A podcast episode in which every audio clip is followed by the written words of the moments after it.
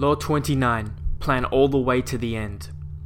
The ending is everything. Plan all the way to it, taking into account all the possible consequences, obstacles, and twists of fortune that might reverse your hard work and give the glory to others. By planning to the end, you will not be overwhelmed by circumstances and you will know when to stop. Gently guide fortune and help determine the future by thinking far ahead. There are very few men, and they are the exceptions, who are able to think and feel beyond the present moment. Karl von Clausewitz. This law is about patience. This law is about thinking ahead, having foresight, being tactical, being intelligent, and being in control of your emotions within chaos. Something many young men and women, old men and women, struggle with today. Because most men are ruled by the heart, not the head. Their plans are vague, and when they meet obstacles, they improvise. But improvisation will only bring you as far as the next crisis, and is never a substitute for thinking several steps ahead and planning it to the end. I won't recite the whole transgression of the law story because it's too long, but the point is, there was this young, noble, bold Spaniard named Balboa. He was in search of gold he went to the ends of the earth, he attained a lot of power, and by the end, he died. He had his head cut off because he let emotion cloud his judgment. In his search for gold and riches, he couldn't see the people deceiving him next to him. He was always reacting emotionally instead of never thinking ahead.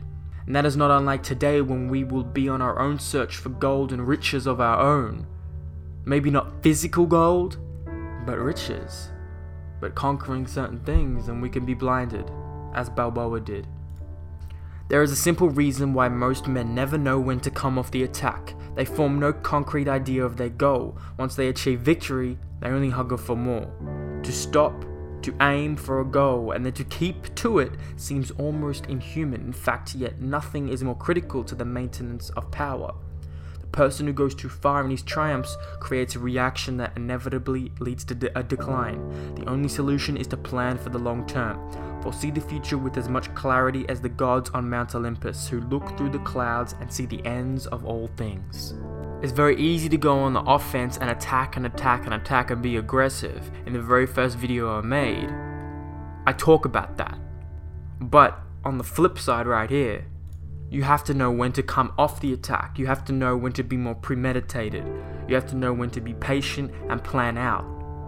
If you're a type A personality, if you're if you're the type of person who watch these videos, you probably have a hunger, a hunger for more, a hunger for knowledge, a hunger for wealth, a hunger for happiness, a hunger for a better life. Once we achieve that certain hunger, which is what Rob is trying to say, to stop, to aim for a goal and keep to it is something not often done because we're always going from one thing to another.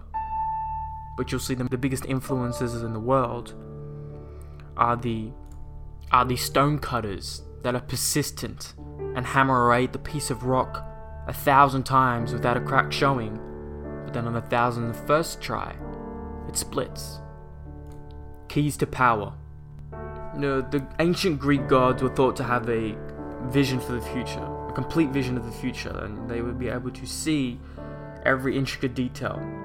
And while men were compared victims of this fate, they were trapped in their moments and their emotions, unable to see beyond their immediate dangers. But we can be like gods, we can be like them instead of the average person because those among us who think further ahead and patiently bring their plans to fruition to seem to have like godlike power. Because most people are too imprisoned in the moment to plan with this kind of foresight. The ability to ignore immediate dangers and pleasures translates into power, translates into intelligence, translates into success. It is the power of being able to overcome the natural human tendency to react to things as they happen, and instead to train oneself to step back, imagining the larger things taking shape beyond one's immediate vision, stepping back, assessing, observing, and then making a move. Most people believe that they are in fact aware of the future, that they are planning and thinking ahead, but they are usually deluded. What they are really doing is succumbing to their desires, to what they want the future to be. Their plans are vague, based on their imaginations rather than their reality. They may believe they are thinking all the way to the end, but they are really only focusing on the happy ending and deluding themselves by the strength of their desire. Be self aware to know the difference. Because it can be easy to be clouded between the two. Understand the difference. Listen carefully to this because I had to read it a couple of times to comprehend it properly. The most ordinary cause of people's mistakes is their being too much frightened at the present danger, and not enough so at that which is remote. Dangers which are remote are ones that loom in the distance.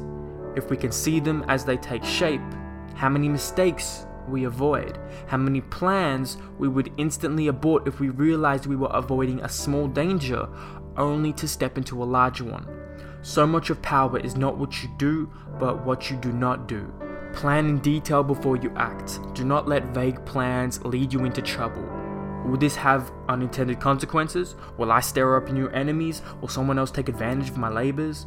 Ask those questions, because unhappy endings are much more common than happy ones. Do not be swayed by the happy endings in your mind. Do not let that cloud your judgment. When you see several steps ahead and plan your moves all the way to the end, you will no longer be tempted by emotion or desire to improvise. Your clarity will rid you of the anxiety and vagueness that are the primary reasons why so many fail to conclude their actions successfully.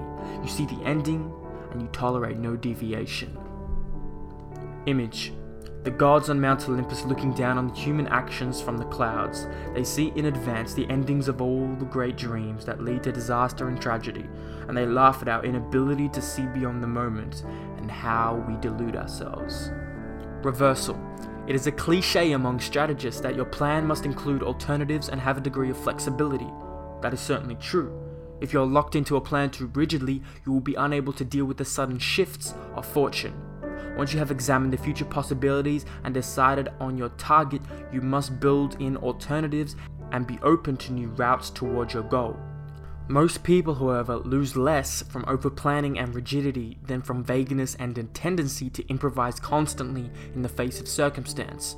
There is no real purpose in contemplating a reversal to this law. Then, for no good can come from refusing to think far into the future and planning to the end. If you are clear and far thinking enough, you will understand that the future is uncertain and that you must be open to adaptation. Only having a clear objective and a far reaching plan allows you that freedom. Law 29 Plan all the way to the end.